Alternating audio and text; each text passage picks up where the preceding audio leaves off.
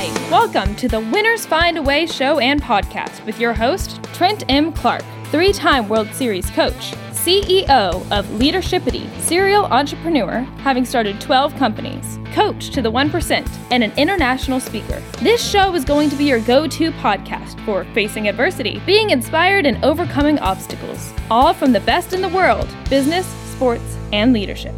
Hate the crappy ingredients in many beverages and energy drinks? Rebellious Infusions are the go to functional beverage. They have five or fewer plant based organic ingredients, no sugar, no calories, loaded with antioxidants to boost your immune system, and L theanine for brain health. Rebellious Infusions are available at drinkrebellious.com. Rethink your drink. For 10% off of your next purchase, use the code 99999. Hello and welcome to the Winners Find a Way show. I am your host, Trent Clark. Super excited to see you here.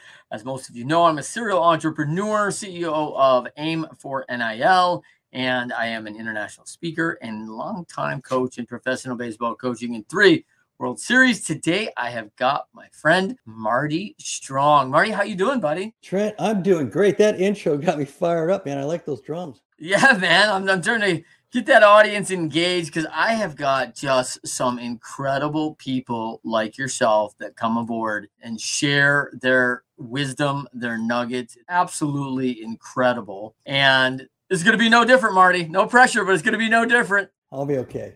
All right. Tell them where they can find you, Marty Strong. Marty Strong, benimble.com. That's my website. All my books are there, articles, what I do. That's there. awesome.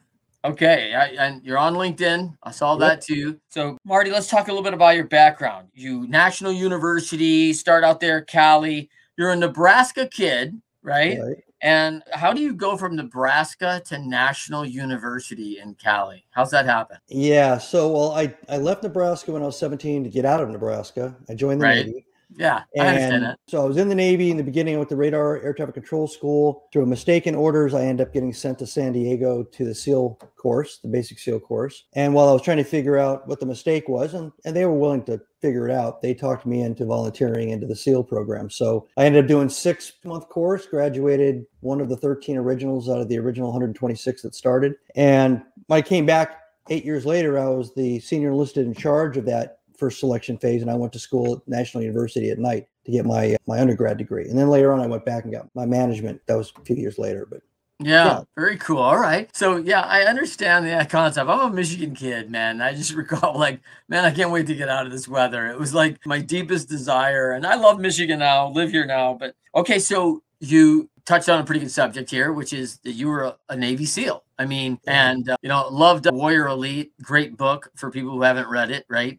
just to talk about how going through a class is so big. I love a couple specials they've done on like history or discovery, mm-hmm. and uh, just amazing to see it. And I have some expo- experience with Dr. Troutwine, who did some psychological profiling on, and he did all the NFL guys, and he had experience with the SEALs. So amazing some of the mindset stuff that goes on. We're going to touch on a lot on that today. Is that right? I hope so, because it's an interesting topic, and most people have SEALs kind of pigeonholed into Marvel comic book characters, and they're really not. They're not all Jocko. Jocko's like Jocko. Hey, I always think like he's a character. And Jocko communicates in a way that people miss, I think, completely underestimate and misunderstand him. He's a yeah. I put him through BUD/S. He was one of the students when I was in charge, and wow. uh, yeah, he's an extremely intelligent guy. And uh, but you know, most of the SEALs are either very quiet or they're very very straightforward and they're always underappreciated or underestimated because nobody thinks of seals as intellectuals but to get into the SEAL program, you have to have like be in the top five percent of all the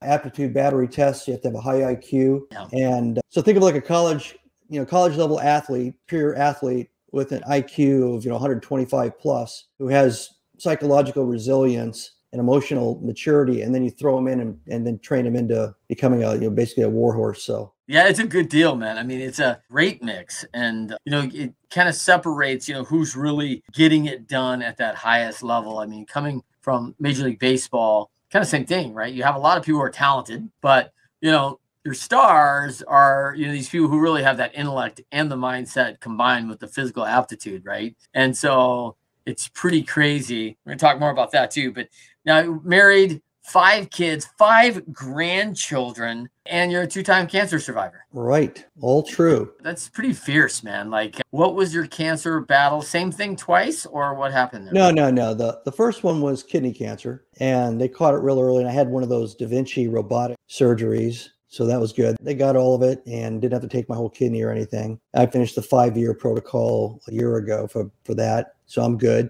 And then about three years ago, I got skin cancer enough that I have an odd skin cancer. So I had to have that taken care of. And so basically those are, those are the two. And I, you know, I kind of got up and I had to wait eight weeks after the, the cancer kidney surgery and everything before I could work out, which was killing me. But yeah, I didn't really. That's I don't know. Yeah, that doesn't equate to a seal you know, at any time. Like no workouts for how many weeks? Come on, man. Eight weeks. Yeah, we're bad. We've always been bad patients. We don't follow the yeah. rules very well. Yeah, I appreciate that. Athletes are much, very similar, by the way. Okay, so now you're an author of Be Nimble. You're an author of Be Visionary, which is your newest book. Excited about you know your business leadership books, and then of course the newest one coming out, Be Different. We're going to talk about. When's that release date for Be Different? I'd say probably January of 24. Oh, cool. Okay. Yeah. Good. Are you all the way through it already, and it's now gone to edit? Or halfway through the sixth chapter, I've got the Ford's going to be done by a, a guy who's a specialist in brain science and soft skills at McKinsey and Company out of Stockholm. It's a guy I know through one of my connections. He writes brilliantly about judgment, wisdom, a lot of the soft skills that are missing. They do global surveys and so kinds of things that, that I focus on a lot in the third book. So uh, yeah.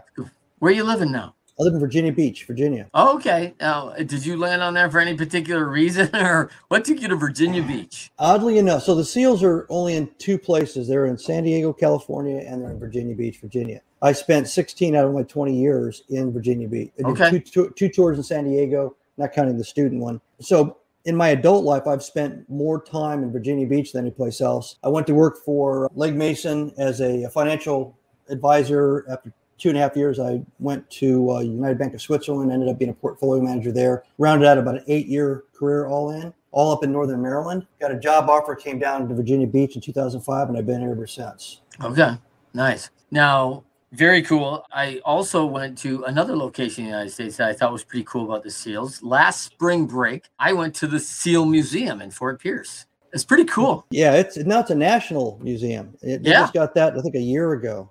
Yeah, it's no yeah, joke, good, man. One of my good. I've got, I've got met, the t-shirt. I've got the t-shirt to prove it, man. You probably met one of my friends. She's the the docent there. Oh, that's cool. It was a really cool experience for me and my kids. We we, we really dug it. Okay, so now what most people don't know about Marty Strong is that you're this cool business leader, writer, executive coach, mentor, but you're also the author of nine novels. You are actually ML Strong, and you've written all these novels. You got, you got a great series kind of kind of centered around the seal kind of aptitude there. And then every proceed that goes from that book goes back to the seals program. Is that right? Yeah so i've got four books in a time travel series called the time warrior sagas and the, the second five book series is all seals. Same character basically evolving or actually devolving towards the end, you know, like all like all of us do after he's yeah, I got ca- cashiered out with injuries and things. I think in the third novel, but the uh, proceeds go to the SEAL Veterans Foundation, specifically to a program that focuses on getting veterans help with getting their disability for PTSD and brain trauma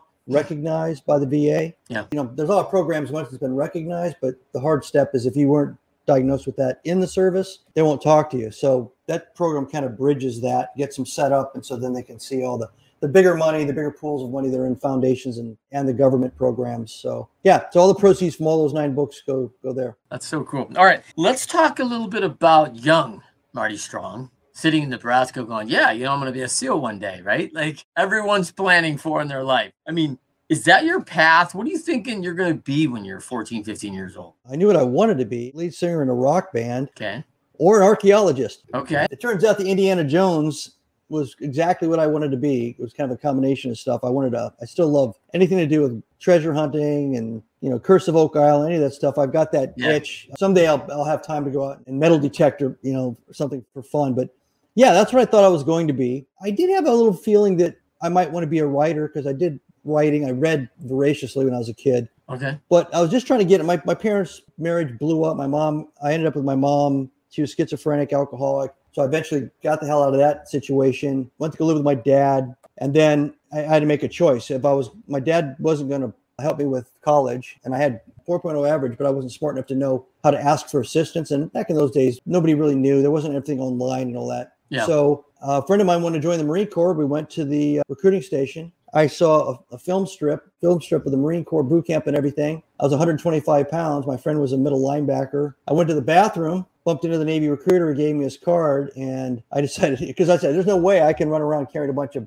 you know, bunch of weight on my back, and there's no way I could be a Marine. So I joined the Navy because the film strip scared me away from becoming a Marine. And oddly enough, because of the mix up in orders later on, I ended up at the SEAL training thing and ended up carrying as much, if not more, weight on my back later on. Yeah, right. That's crazy, right? Like how things work in life. I mean, but uh, I'll tell you that you know most of the successful one percenters I speak to, Marty, have been through some pretty tough things as kids. I mean, building yeah. up resiliency certainly doesn't feel like a gift at the time, right? To be in a home with a, a mom who's being, you know, having tough challenges and obviously a tough scenario, right? Because this mental health is is getting the best of her. And yet you come through that and go, man, like I'm a lot better as an adult because of some of the stuff that I had to deal with as a kid. Yeah, David Goggins in his book, and man, I just I can't believe Mike Day, the, the, the seal that was shot 27 times. His book, Perfectly Wounded. Both of them had the same kind of yeah. experience as kids, and I don't think I realized that and not even when I was an instructor, I didn't realize the kind of twisted gift that I was given and that they both call out in their books was this psychological resilience, the kind of the scar tissue that you'd been taking so many negative things as a child. And you can go either way, right? You can go down the tubes or you can or you can stand up and say, you know, uh, this isn't this doesn't define me. I, I'm got, I'm gonna get out of here and I'm gonna become a hero of my own story. I'm gonna write my own story. And in the case of the three of us, that's kind of where we ended up going, right? Not everybody does that, but that is definitely clearly key discriminator going into a, an elite program whether it's the seals or green berets you know because you you're psychologically tested. Everybody thinks it's a physical process. The physical stuff is to wear you down so that psychologically you give up. It has nothing to do with you physically. If you pass out you pass out yeah. You know, they put you in a truck, they give you some water, and you wake up, you keep on going. It's, it's not about that. It's if you pass out and you wake up and you decide, I can't do this anymore, well, then they've achieved their objective. They, they've weaned you out of the crowd. Yeah. The old adage fatigue makes cowards of us all, you know? Absolutely. Yeah. yeah. And crisis reveals character. That's another one. So if you're having a psychological crisis every day in, in SEAL training, it reveals one thing or the other, you know. And and I'm yeah. not saying that that you aren't a good person or a courageous person because you decided to leave a program like that the program's designed to try to help you come to grips with whether you really want to do it enough. And you can go off and be, I mean, I know people that left and became incredibly successful in the Navy and other programs, super smart. You couldn't have got in if they weren't they didn't have the prerequisites, right? But they decided in the moment that they didn't think it was for them. And unfortunately, the training, the screening isn't the job. Yeah. It's the screening. You know, yeah. the job's what you learn later on down the road. Sliding down ropes and jumping out at 15,000 feet at night in a formation with a bunch of guys, you know, that's the job. Yeah. Yeah. I, I was always, when I read Warrior Elite, actually, I was amazed at like the low bar of the physical aptitude test to qualify, right? Because I was like, hey, man, I can do this stuff right now. yeah. like, it wasn't like, oh man, like you got to knock out a thousand push-ups and you got two hours or something, right? Like it was like, oh man, like can you do like a hundred push-ups? I was like, man, there's a lot of people in good shape who can just meet these physical, just physical, right? Now, yeah. are they going to meet the mental capacity? Are they going to meet the intellectual capacity? You know, like, I don't know about that, but yeah, I, I, was blown away by it. I was like, wow, I would thought they would have higher standards. But okay, so let's take a walk into what what's really, I think, critical for people who listen to the show. If you're joining us on the show for the first time, like we talk about the tough things. We talk about how do you become elite? How do you work through difficult times? How do you work through the challenges? Love the quote winners, when shown data that they are losing, find a way to win. I look to surround myself in all my businesses, in my home, around my friendships with people that absolutely have figured that out. I don't like to spend time with victims. I don't like to spend time with people that feel like, hey, I, I can't find a solution and, you know, I give up. I don't understand the language. So I bring on people that talk about the reality that here's a successful, and Marty's no different here, a successful person sitting in front of you, and it has not been a rose colored path the whole way.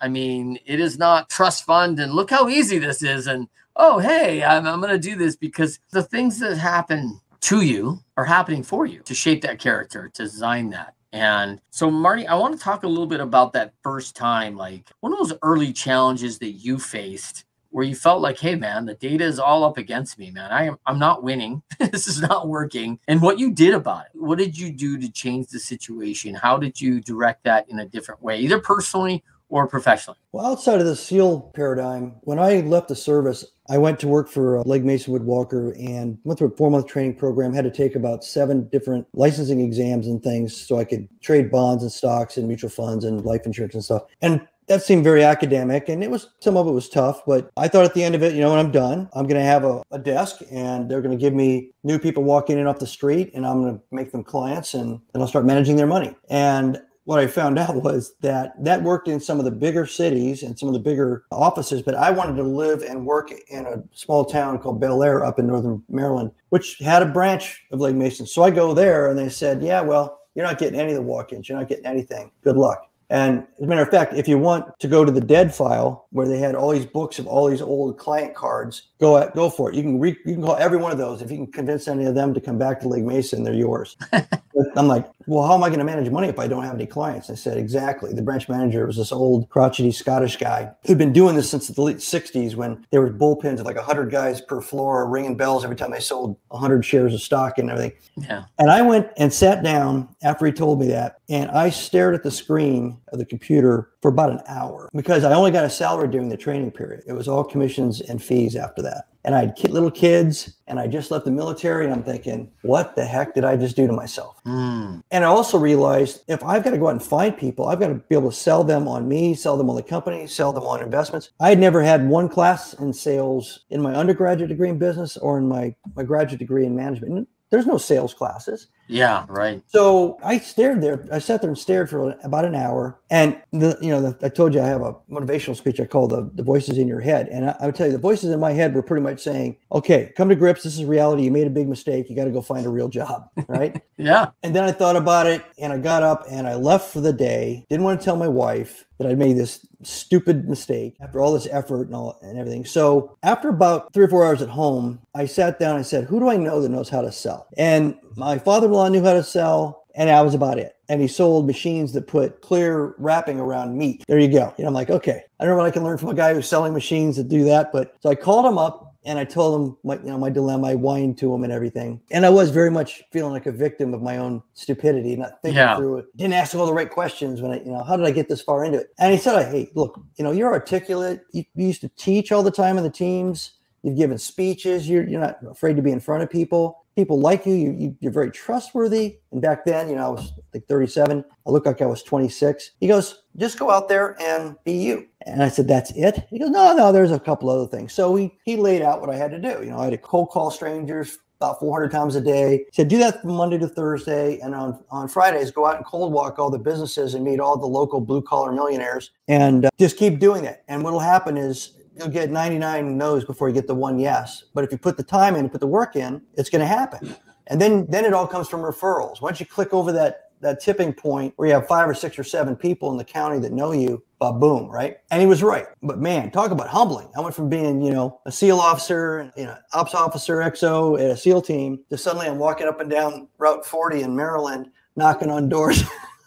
saying, "Hey, you don't know me, but you probably should because you know I'm really smart and I can take care of you." And yeah, that was yeah. that was bad on so many levels. I think first of all, let's give some grace to the fact like it's not uncommon for people to feel like a victim. Like, and it's an easy emotion to jump into, right? It's an easy place to get to when we're like, oh man, I've screwed this up. I was duped. You know, I mean, they paid me a salary, I've been studying my butt off, and now look where I am. You know, like, I mean, I think there's a lot of different ways, but, you know, uh, as opposed to staying in that for 20 years, you stayed in it for four hours, right? And there's the big turn is yeah. that, hey, man, how long am I going to do this? And, and what's the value of me being there? Because me being there doesn't get me to the next point anyway, right? So you go and figure out, hey, what you, who are your resources? What do you have available to you? Who's a, who has an ability to help? Love that. I mean, I think it's huge. Let's come back to the voices in your head because man, I mean, when things are hard, voices in your head are saying, you know, I, I, have a story talking about when I wanted to play in the majors, right? I remember kind of putting that into the world when I was 12 years old, you know, and I did an assignment for school. And man, I mean, when I started talking about that people, people looked at me like I was a green alien, you know, like, you want to play where? You want to do what? You know the percentages and the odds of that. Like, you're not big enough. You're not strong enough. You're not fast enough, man. And the voices in my head started telling me, like, hey, Trent, you're not enough. And I'm like, man, this isn't a good position to be in, man.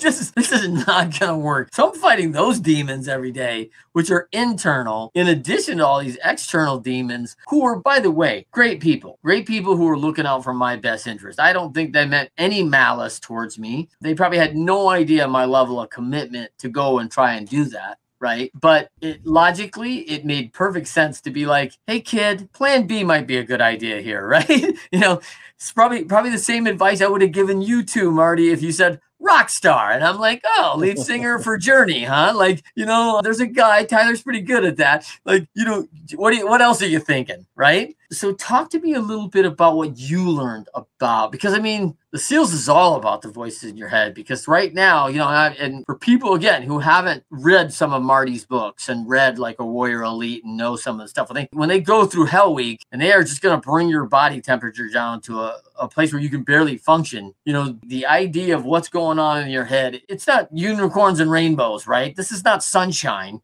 This is pretty dark. Yeah, I mean, I almost quit before the class even started. It was about two or three weeks of us what they call manning up, getting everybody vibing because everybody wanted to be a SEAL. Everybody been trained to be a SEAL. You know, I'd walk into the huge, huge military style bathroom, guy with his shirt off, and look like the cover of Fit magazine doing a double nunchuck, you know, kata, and I'd be like, what am I doing? I mean, I was 125 pounds, 17, and looked like I was eight years old pretty much. So I don't know why I made it to the first day, but then once the first day happened, it the, you're so sucked into it. You're running six miles total just to go to the chow hall and back every single day. Yeah. It's a mile there, and a mile back. So that's not even counted as training. So you said about the PT test in the beginning. It's not that daunting. It's not supposed to be. It's supposed to be enough to get you to where you start this long process of being broken down. Yep. And there are some things that are that are a little bit scary, the longer runs or longer swims, but for the most part, it's it's an evolution of causing you to get so fatigued. That's why some of the elite athletes that come in there, Mike Day talked about this in his book too. The observation they had never not been an exceptional athlete. They'd always been a top performer athletically. Yeah. It was yeah. that was part of their self-esteem, their self-image. We had a guy when I was an instructor that quit. He was uh, two years early. He'd been number three in the Hawaiian Iron Triathlon. Yeah. I mean, and he quit on a on a mile bay swim in a sunny day, like 10 o'clock in the morning. So it, the fatigue gets you down. And I made it all the way to Hell Week. We lost half the class. And then I had three other roommates, and we all felt like we were survivors. We were going to make it because we made it that far. They kick off Hell Week on a Sunday night. We had a plan, but we weren't in the same boat crew. So they break you up into boat crews of seven yeah. men. So when the uh, machine guns fired and the bombs started going off, we dove out the window. I guess that was wasn't an original plan because the instructors were waiting outside there so we got punished even worse. Got sent in the ocean, rolling around the surf and in the sand. Came back. So I, the momentum sugar cookie. They call that a yeah, sugar cookie. Yeah, sugar cookie. So I come back on Wednesday, and I haven't really now I'm in a fog. Right. I don't. I haven't seen or even thought about the other roommates. Don't know how many people are in the class. I'm just putting one foot in front of the other. They said, get up into the barracks and go get something out of your room. So we all ran in there. I get to my room, I open the door, and we had single bunks. And three of the four bunks, instead of being horizontal, were flipped up vertical on the wall with no linen and the floor in front of all of them was clean like polished you know mopped and waxed almost. And mine was down horizontal and there was this muddy sandy strip going to my locker. And i looked at it and it's like it was like a combat like a movie scene. They're gone because they whisk them away. Yeah. I'm the only guy left out of this group who I thought all of them were had a better chance than me. Which is totally psychological warfare right there. Like yeah. it's a, it, it, this is a psychological move to beat at you right there, right? Yeah, but that was a turning point for me because I first I got shocked, then I got kind of goofy about it. And then I stopped and thought, hell yeah, I survived. I'm halfway through Hell Week. I'm still here. I, I, was better than those three guys. I was better than the 60 guys that didn't make it to Hell Week. And I never thought about quitting ever again, you know, for the rest of the rest of the course. So that turned um, on you so to that became the confidence booster. It was, yeah, because it's I've done adventure racing and stuff, and I did one with my wife, and I, all these hundreds of these elite athletes show up. They're Xterra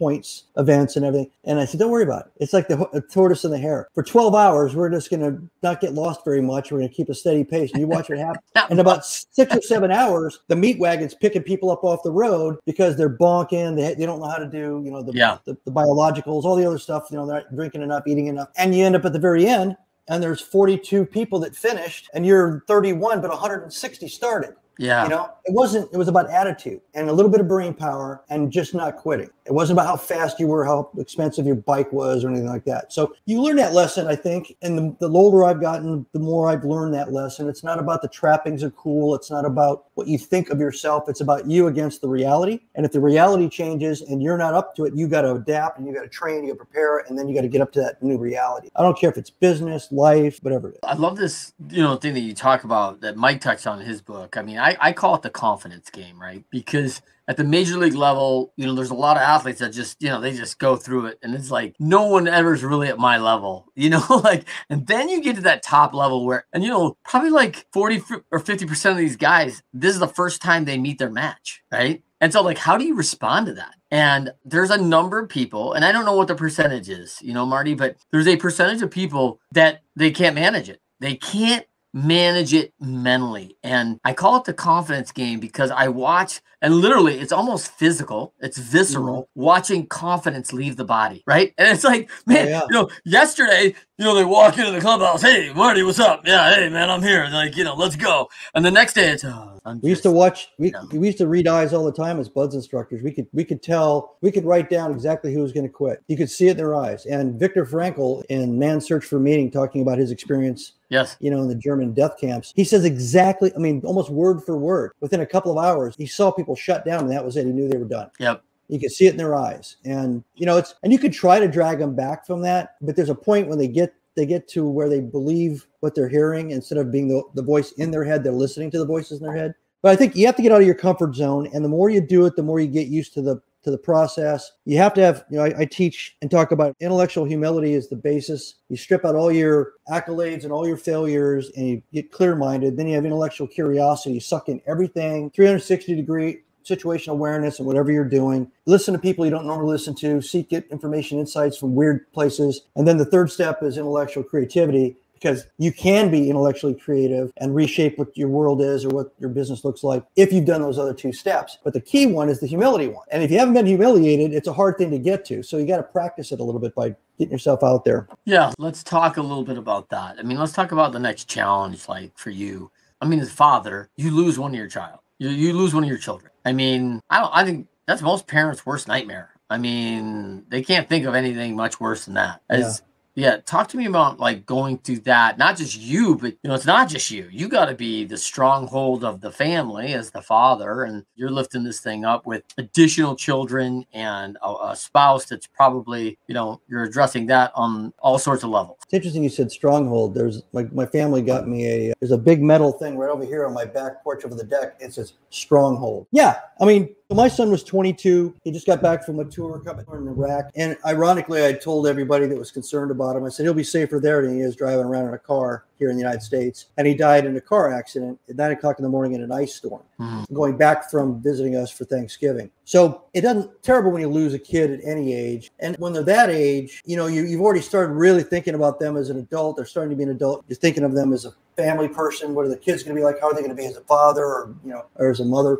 And all that stops. And for that for that one person, that storyline ends, yeah. and they're frozen forever. Like in this case, at the age of 22, the you know he got full honors. He's at Arlington and all that kind of stuff. I think the hardest thing for me was to be the the patriarch, strong person, and I'd say it was hard because that's kind of my natural thing in almost any other situation. Yeah, you know. But well, and, and by the way, you've done it a lot. Like that's actually easy in most yeah. situations because you have a lot of repetitions being that person. Yeah, and I've lost lots and lots of friends and family, other you know older family members and stuff. So I understand death, and I've come to grips with my thoughts about it. But that thing hit me, and I thought, okay. First, I had to get one my my other son out of college because he found out while he was in college. So we drove up and got him out at two o'clock in the morning. And I think because of his reaction, me and my wife realized that we had to kind of you know soldier up and be strong for as long as we had to be strong which was pretty much through the whole process and until you know all the ceremonies were done and all that. And, and then after that, everybody has doubts about everything. They have doubts about religion. They have doubts about their own life. They have doubts about their own future. You know, I'm talking about my kids and other kind of family members. And so you have this residual responsibility, or you don't, kind of depending on whether you want to pick it up or not, right? And and so I didn't really have a chance to stop and just chill out and think about it for myself. Probably six or seven months. Wow. And, and then after about a year, I came to grips with it and said, okay, this is how I'm going to think about it. But one of the things I did was I said, we're not going to recognize the day he died in that car wreck. We're going to recognize his birthday. And so I told all my kids, I said, this is what I'm doing. I'm going to, when he was here, he left a, a half bottle of, of flavored vodka. So I'm going to put that out there with a shot glass. And me and my wife are going to put whatever we like to drink with shot glasses. We'll put a little birthday cake we're going to write a message in a birthday card. We're going to do a shot. We're going to take the birthday card out and we're going to set it on fire and let it go up to Valhalla. And we've been doing that for 16 years and they yeah. all jumped in it. So we all take pictures of it and send it to each other when we're doing it, trying to make more of a celebration of who he was, you know, instead of the event. And yeah. that was one of the things I came to grips with, you know, after a while. Yeah. So for people out there that are, you know, struggling with that, man, that's that's a lot of delayed grief, man. Like not because yeah, the stronghold, right? Like you you play your role and but you know, man, that can eat people. Like you don't ever finally get the time. And when you do get the time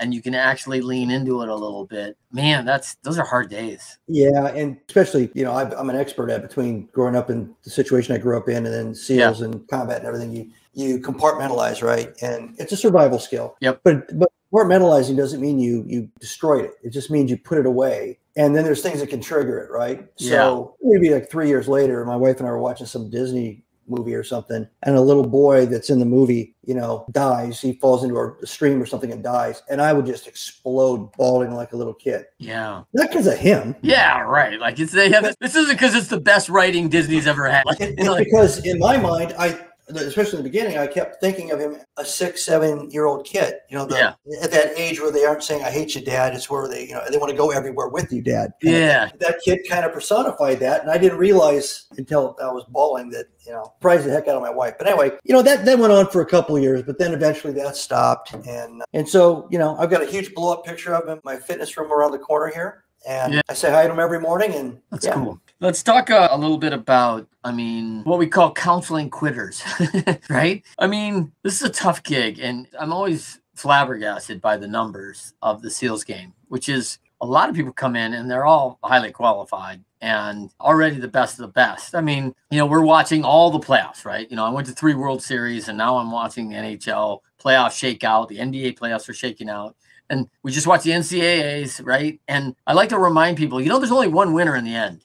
you know, it's like you know everybody else loses their last game except one team, right? So like, there's a lot of tough things when you don't win, and like you kind of touched on this earlier, where it's like, hey, just because you didn't win this Seals game, there's a bunch of people that didn't graduate BUD/S, but went on to great careers in the Navy and went on to start companies and invent things and become lawyers and you know contribute to society in a lot of great ways, right? So talk to me about like the, that first initial counseling of a quitter man. When those eyes go dark it's like hey man i don't think i'm gonna make it. Yeah they're much better at this by the way. They actually do post they call, it's called drop on request or dor when they quit. They do much much better job now of, of working with them so they don't get depressed and everything. To point out what you just said because you know on average going back to 62 it's about 500 candidates that are screened down to about 100 to 130 people for the class to start so you already went from 500 to 130. And then you lose about half of them before Hell Week. And then you end up with 25% historically, you know, make it 75% is the attrition. So really the first thing is you had the you had the guts, the audacity, the drive to volunteer to go through all that. And if you got through the 500, then you're 120 of 500. Already you're down selected elite, right? And then if you get to Hell Week, you're down selected again. And if you get through Hell Week, you're down selected again. So if you get to the end, sure, you get to go into the SEAL teams. But if you don't make it that far, what does that say about you? That still puts you in the top 5% of yeah. people in the Navy for sure, and maybe even the military at large, because you made it that far and you were selected for all those attributes and capabilities. And I think so when I went through, when you quit, they just put you in a truck, took you across to where all the ships were and stuck you on a ship and started painting and, and they didn't care about your psychology or anything. yeah. When I came back as an instructor eight years later, they were smarter. So if guys dropped out at different points, they'd send them to deep sea diving school or bomb disposal because they were smart. They were really sharp guys, right? So that was a much better way to deal with it. And, and now a little bit of a catch net. Yeah, and now they do that, and we have special boat units that have a special uh, separate kind of training program. So there's a lot of different places they can, kind of like what happens in aviation. Everybody wants to be a fighter pilot. You got 500 guys every year that want to be a fighter pilot, and 40 are picked to be fighter pilots. Yeah, and the rest are picked to be helicopter pilots and air refuel, fixed wing pilots, and you know, and a few don't get the pilots, but you need all those pilots to do all those things. You know, fighter pilot's just one way of flying a plane in the military. So it's that same kind of breakout. It's not a all negative, I guess, engagement. There's a yeah. lot of positive just for having started in the first place. Yeah. Uh, and by the way, great adjustment on that part. Like, I mean, I think that's a really big deal for folks to make that adjustment. I always remembered, you know, perspective, right? I, I remember Andy Roddick. I played college baseball and tennis both. And Andy Roddick was a guy kind of my age. He was a little younger than me. And I came up with a lot of pro players as a kid. And Andy was a good player, you know, like he was he was like number five in the world and number seven in the world. And man, like he took all sorts of grief in the United States because he didn't win Grand Slams. You know, he was in the middle of this era where you got all these great players and he's great, but he's just not quite as good as they are. Right. Yeah. And, you know, and he's like, man, you know, the, the press just eating him alive. And he goes, Hey, you know, just to put this in perspective, like I'm one of the best 10 players in the world. That puts me on the starting team of the NBA All Star game like every year. Right. Yeah. And I was like, oh crap, yeah, that's right. Like, like, yeah, right. And that, and every time I lose in the semifinals, you guys beat me up like I'm horseshit, right? And it's like, I don't know if it's fair, man. And it was tough, man. I mean, they were really hard on him. They, you know, everybody wanted the great American hope. But I think it's I think it's one of the challenges right now I have with America Marty. I mean, between you and me and, you know, however many hundred thousand listeners, right? Is that, man, when people get down on America, I'm like, dude, you have no idea how good you have it, right? Like, no you need idea. to pick it up your passport, find out exactly how great this place is and the advantages no you have. Like, when you talk about perspective, like you were born into the top 3% of the world. Just because you were born here, man, that, that's like a lottery ticket. Yeah. Name all the other countries in the world where they're having a problem with millions of people trying to get in. Yeah, I mean, there's a reason. Hear, you ever see someone say, "Hey, Marty, I want to defect to Kazakhstan"? I've never yeah. heard that before. There's Ever. a reason. Back in the 80s, there was a, a, a Parade magazine article here in Virginia. The most graduates from University of Virginia was a Vietnamese family. These guys had come off, you know, got out of Vietnam in like 73 or 74, and they had the, the, the mother and the father. They worked like five jobs, and they put all their kids. They were lawyers and engineers and doctors, and there was like eight of them. And I looked, and this is a long time ago. I looked at that and said, those guys just, this isn't like fourth generation in the United States. This is the second generation, and the oldest yeah. kids came came with them and escaped from Vietnam. That's what this country's all about. It's a yeah. wide open playing field. And the, I think people are taught, unfortunately, by society. And I talked about this a lot in the beginning of the of Be Different because you put like you're talking about you you want to be you know a pro baseball player and everybody around you they think they're doing you a favor, tries to talk you out of it, tells you it's stupid or impossible, whatever. Well, those are the obstacles and the constraints and the restrictions on free thought and dreaming and thinking big. And you run into it almost to to the extent that almost almost nobody says, "Hey, that sounds like a good idea." If you looked into how to do it, yeah. So it's a weird thing. It's like you know, there may be one voice in the wilderness says, "Go for it, Trent." You know, and so why wouldn't you just say, "To heck with this, I'll just be a shoe salesman or something"? Because that's what the world's telling you to be. But you can do this all through your life. You know, when I was fifty two, I went and said, I'm going to get a, I'm going to get the equivalent of a black belt in Muay Thai. And the guy who was training me had been a strike coach in Vegas. He did uh, Dillashaw. He trained Dillashaw, and, and he had 100 professional fights himself in Muay Thai. Had an eight-inch reach on me, and it took me 15 months before I laid a glove on him. I thought I was a pretty good fighter. Yeah. I had no clue because it was like 15 levels above anything I'd ever had to run into. Yep. And the first time I laid a glove on him, I actually punched him in the in the nose. I did a like a, a shallow jab and then a deep long jab, and he walked into it and he looked at me and I said, "Oh, I'm gonna die. He's gonna kill me." so at the end of the hour session, we sat down. He looked at me. He said, "Mr. Strong, I've got to start respecting you as a fighter now. You are now a fighter. I've got to start protecting myself." Fifteen months, man. Yeah.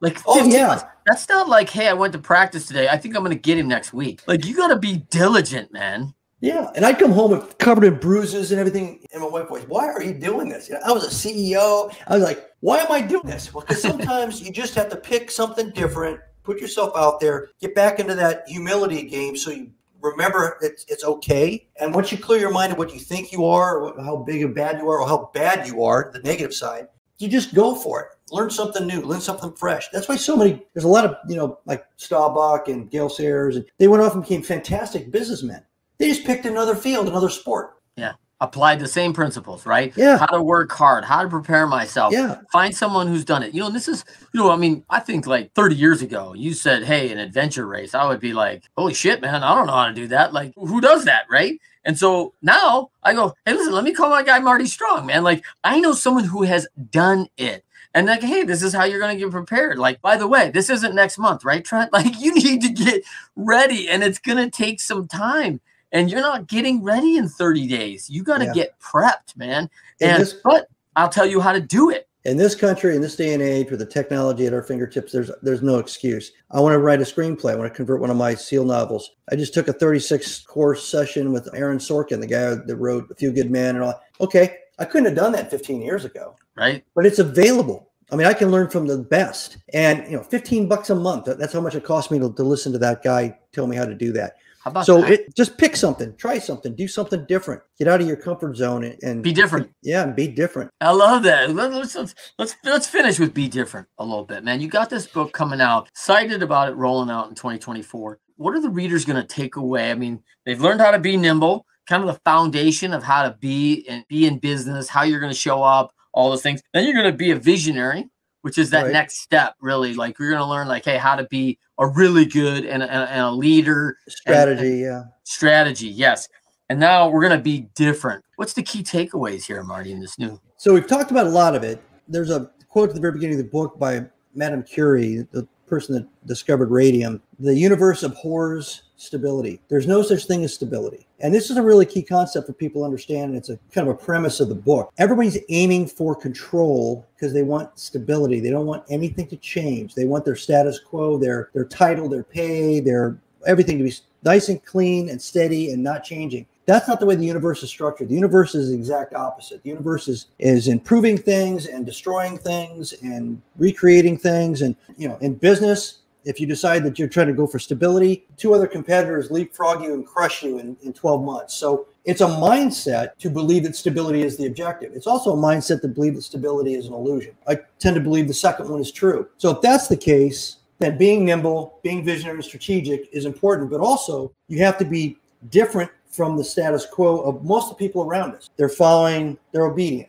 they're following rules, they're compliant. They've got baggage that they brought up through their life, what their parents said were right and wrong, the traditions, the cultural stuff. But then they go into a company, the company says, you only work this way. This is what work ethic looks like, blah, blah, blah. And they sign up for it. And after 10 years in the business, they're pretty much neck down to they don't have a, a good idea that they would put forward. And because five years ago they were stuffed five times in a row and they said, okay, they don't want they don't want me to say anything.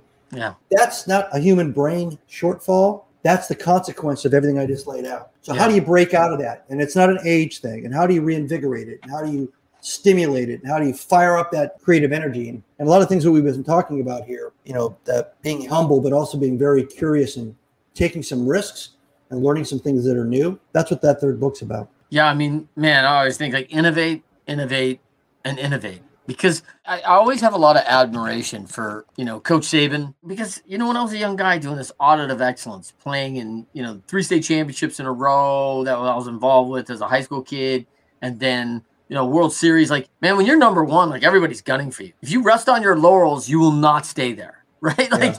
you have to be innovating all the time. And I, and I think that's one of probably the big thing about Nick Saban that people don't really admire about him is that he's been number one a long time. You don't think he's made changes to stay there? Like oh, yeah. he didn't do what he always did. If he did what he was still doing in 2002 when he won his first title or whatever, like people would be wiping the floor with his team. They would figure that out and be like, oh, I know what he's going to do. He's been doing it since 02. That's 22 yeah. years or whatever. Like, not going to do that. Like, he's got to innovate, right? So I, I, want you to give everybody the title of this book, the full title. Be different. Be different. How Navy SEALs and entrepreneurs bend, break, or ignore the rules to get results. I love it. Yeah. All right. I'm not telling you to ignore all the rules. Marty is. I'm not telling. I'm not telling you to ignore them all, right? That's only if you can't bend and break them first. Yeah. That's right. You got to bend and break them, right? Like, yeah. I think there's a there's a lot of people that become extremely successful because they learn to bend rules to their favor, right? I mean, that is so certainly there's a lot of people I've read about that, about their ability to create value inside the boundaries of whatever those boundaries are. Tim Ferriss is a good example of that, right? Where he's a guy who's always innovating, he's always bending the rules. He goes over and wins the the championships in Asia, right? Because he figures out the rules. You know, he hyper uh, saturated, uh, yeah. Yeah, yeah, he hyper saturated for weight gain. Yeah. yeah. and then he realizes the rules are, hey, listen, if they get time three times out of the circle, they get picked. They're DQ'd. Like little guys never had a chance. you yeah. know, like because he knows how to do it, right? So it's an interesting way how he bends the rules to become a champion. And so, man, it served him pretty well. Yeah, but like you said with Saban, you know, if you're an innovator but you're lethargic, then everybody copies your innovation, right? Because it's easy just to copy what you just did, whether it's a, a, cool football offensive scheme that nobody's seen before, whatever it is. Yep. And then you're like everybody else. There's an equalization that happens once everybody copies that. Everybody clones it, and that's it. So if you were the original innovator and you decide that, ta-da, I've arrived, then everybody's going to equal you, and some other innovator is going to leapfrog past you and come up with something, and now you're back where you were to start with. So the ones yeah. that really stand out, you know, the Coach Walshes and those kinds of guys, they're in a constant state of adaptation or a constant state of innovation, and they know that their own adaptation, innovation copied and mimicked. So they, they only have a shelf life of maybe two seasons before they better come up with something that's new and unique that gives them that that discriminating edge, right? Yeah. I mean, 100%. Had recently talked to Dr. Danny Purcell, and he Purcell was talking about a book based on those those coaches, right? Walsh, and Belichick and and then Bill Parcells. I'm out. You know, these guys were all like three and thirteen, like before they ever kind of came out. And you know what happens when you lose? Winners find a way, man. They innovate. They go like, listen, man, I don't like to stand at the back of the bus. I don't like seeing our team listed last. I'm not having it. I won't stand for it. We're changing things because we got to do something different in order to be great. How yeah. many times have you done that in your life, Marty? God, I don't know how many times. I always use the analogy of, of boxing because the bad connotation that's given in society about losing. So it, and you know how baseball how that works. You know, it's you know most of the time you're losing, but if you, you win 300 percent of the time or 30 percent of the time you're a superstar. Yeah. So in boxing, nobody just says I'm going to be the champion of the world, and they walk into a ring with a, with the champion of the world and say let's do this. What they do is they start from the very beginning and they learn what they they're, they're bad at. They learn they're not fast enough. They're not quick enough. They're not. They don't have the stamina. They don't have the wind. They don't have the techniques, and they learn that from coaches. But they also have to learn it fighting somebody. So good coaches put them against people that exploit the weaknesses, so they, it's clear coaches coach them through the weaknesses, get them to overcome the weaknesses, and then they get in there and they've overcome the weaknesses. Now they're at parity, then they up the game. And so they're constantly making you lose so that you learn. So that and, the day and, and you're humbled. Right. And then when you know that you're going to fight somebody, what do you do? The good coach says, here's their strengths, here's their weaknesses, here's your strengths and weaknesses. We've got to figure out a way to train you to offset. And you know, but that it's it's a thinking process. It's strategy, it's tactic, it's doing the work, it's putting in the training and the time and the, all the other things. And that's in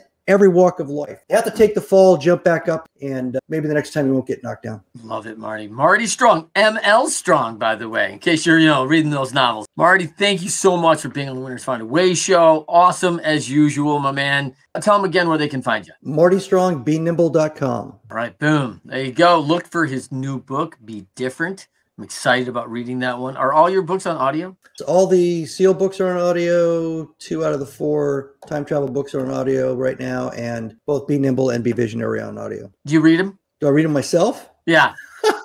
That's a good question. I have not read my novels since they went to final print. I had to listen to both Be Nimble and Be Visionary because I'm doing so many interviews and things that people were going, So, so I bought your book on page 43. You said um, that was two years ago. Yeah, I don't remember that. so I actually bought, I, I got my books on audio and on Audible and listened to them.